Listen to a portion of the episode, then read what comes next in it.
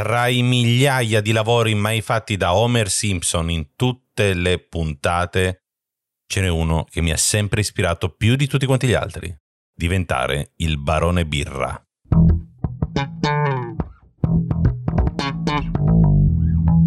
Io sono Ivan Fucile e cerco un modo per diventare ricco e famoso. E questo è Ipoteticast, il podcast che spera di finire il prima possibile. In quella puntata dei Simpson si parlava fondamentalmente di proibizionismo, ok? E quindi per aggirare il tutto, Homer iniziava a produrre alcol in casa da poi vendere attraverso il locale di Bo. E di alcolici fatti in casa che hanno fatto la storia ne sono pieni i libri, ma ce n'è uno che mi ha sempre colpito più di tutti quanti gli altri, il Baileys. Il Baileys nasce nel 1973 per mano di due pubblicitari. Sì, due, cioè due che non ci azzeccano niente, due che penso il loro principale rapporto con l'alcol sia stato quello di berlo e il fatto che stavano anche in Inghilterra. Penso così.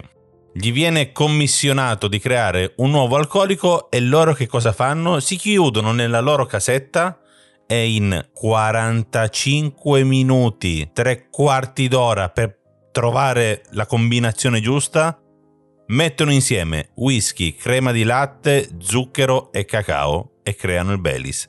45 minuti per creare il Baileys. Io al mattino appena sveglio, sveglio da 45 minuti, neanche so pronunciare Baileys. Poi da lì naturalmente arriva, viene mm, iniziato a produrre in maniera industriale, diventa famosissimo in tutto il mondo e qui naturalmente parte la solita domanda.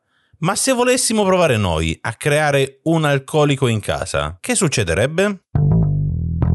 Allora, iniziamo col dire che in Italia c'è una grandissima tradizione di alcolici e amari, soprattutto che sono stati creati in casa. Per esempio l'Amaro Montenegro, il Braulio, l'Amaro Ramazzotti, sono tutti quanti eh, amari che erano nati in casa, erano, sono ricette create intorno a fine Ottocento da famiglie di erboristi o farmacisti. Gente che aveva a che fare naturalmente con determinate spezie, piante e sapeva come miscelare il tutto. È la stessa cosa della Coca-Cola. Anche la Coca-Cola è nata da un farmacista. Però, guarda un po', nessuno che era nato da un pubblicitario, ma questo, vabbè, non che in Italia non abbiamo pubblicitari famosi e bravissimi, però evidentemente si dedicavano più alla pubblicità, piuttosto che a bere. Ehi, perché non fai una simpatica battuta sul fatto che i pubblicitari sono tutti zona Milano e quindi invece di darsi all'alcol si danno alle droghe? No, dai, è uno stereotipo, non si fa, no. E allora perché non dici che tutti quanti gli amari, il grosso degli amari veniva fatto nelle zone alpine dove non c'è altro modo di divertirsi? Ma te, fammi capire, non, è, non c'è mai stata sta voce, per, perché adesso? Perché queste robe... Perché questa puntata l'hai creata in 45 minuti, ecco cos'è che tu non riesci a fare neanche in 45 minuti. Non riesci manco a essere originale. Allora, tornando a noi, premesso che abbiamo capito che sì, una formazione di stampo farmaceutico, chimico, erboristico può essere utile, ma non necessaria per creare un alcolico di successo, dobbiamo ricordarci che si tratta di un monopolio di Stato, l'alcol come le sigarette, quindi ci saranno delle leggi ben precise. Come funziona fare alcol in casa in Italia?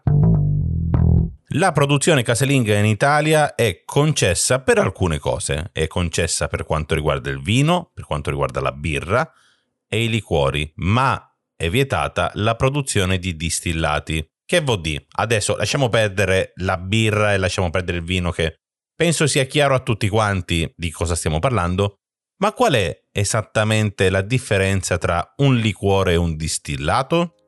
Il liquore, per intenderci, è il limoncello fatto in casa della nonna. Oh, quindi state tranquilli, le nonne sono salve. Non preoccupatevi. A meno che non si tratti di nonne abbastanza produttive, ma questo ne parliamo dopo. Il liquore è una bevanda alcolica che viene prodotta attraverso l'infusione, la miscelazione o la macerazione di zuccheri, erbe, spezie e via dicendo o frutta all'interno di alcol. Insomma, prendete il limone, prendete l'alcol, tutto in una bottiglia, un paio di giorni il limoncello è pronto. un paio di giorni, Cribbio, andatevi a vedere il video di Dario Bressanini su come fare il limoncello fatto in casa. Non servono mesi, basta poco, è la scienza che lo dice.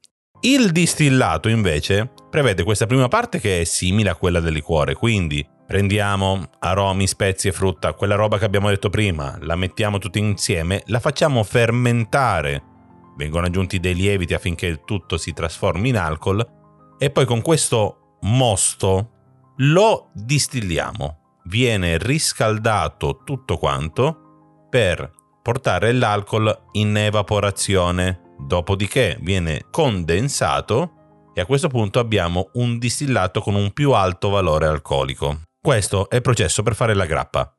Come dicevamo, ok vino, ok birra, ok liquori, la produzione casalinga ma anche lì c'è un limite. Per la legge possiamo produrre in casa in questa maniera fino a 15 litri all'anno di alcol. E stiamo parlando di 15 litri di alcol, non 15 litri di birra, per esempio. Perché se andiamo a vedere la gradazione della birra, to, con il kit fatto in casa, arriviamo a fare una birra da 5 gradi e mettiamo di avere delle bottiglie da un litro, che, che non si usano bottiglie da un litro per la birra, però lo facciamo per comodità potremmo farci in casa fino a 300 bottiglie da un litro. Vogliamo invece fare il limoncello fatto in casa? 40 gradi di limoncello? Sono 37 bottiglie, 37 e mezza. Ma c'è un ma. Possiamo bercele, possiamo regalarle, possiamo farle ad assaggiare a degli amici, possiamo, non lo so, abbiamo un regalo pronto per Natale, Capodanno, per uh, i compleanni, ma non possiamo venderle. Eccola, un'altra puntata a incasso zero. Bravissimo, perfetto. Complimentoni, tu sì che hai capito l'essenza di questo progetto. Bravo! Ok, è vero, non ci guadagniamo, abbiamo la nostra soddisfazione nel creare qualcosa fatto da noi, ma in compenso almeno non siamo andati in galera e non abbiamo perso soldi, perché questo è quello che succede se facciamo dei distillati.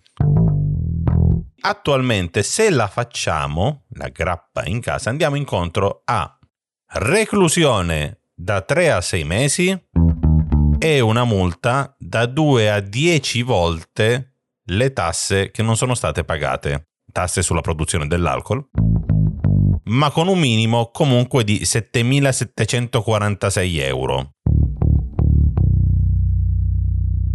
Fondamentalmente il problema del produrre la grappa e i distillati in casa è una questione di evasione fiscale perché le grosse aziende pagano e guarda un po', allo Stato non piace quando non paghi le tasse, ma soprattutto c'è un problema di salute perché comunque in una fabbrica tutta la produzione è controllata. Al contrario, se noi lo facciamo in casa andiamo incontro a una possibile intossicazione da metanolo. Il metanolo nasce naturalmente durante il processo di distillazione, non c'è modo di evitare la sua produzione, quindi un laboratorio fatto in casa rischia seriamente questa cosa. E con un'intossicazione da metanolo andiamo incontro a vomito, dolori addominali, acidosi metabolica e danni al nervo ottico. Quindi se ci tenete alla vostra vista, lasciate perdere la produzione di grappa. Fate come i pubblicitari, datevi alla produzione di liquori fatti in casa. Ehi, si potrebbe creare un liquore con le foglie di coca. Ecco, lasciate perdere, esiste già, si chiama Coca Bouton e l'hanno già fatto. Ma questa è un'altra storia che racconterò un'altra volta. Se ti è piaciuta questa puntata, falla sentire al nonno o alla nonna che producono un liquore fatto in casa, che sia, che ne so, per esempio, il nocino, blink blink con l'occhiolino. E se non ti è piaciuta, Spero tanto che qualcuno decida di regalarti delle birre che fa lui in casa.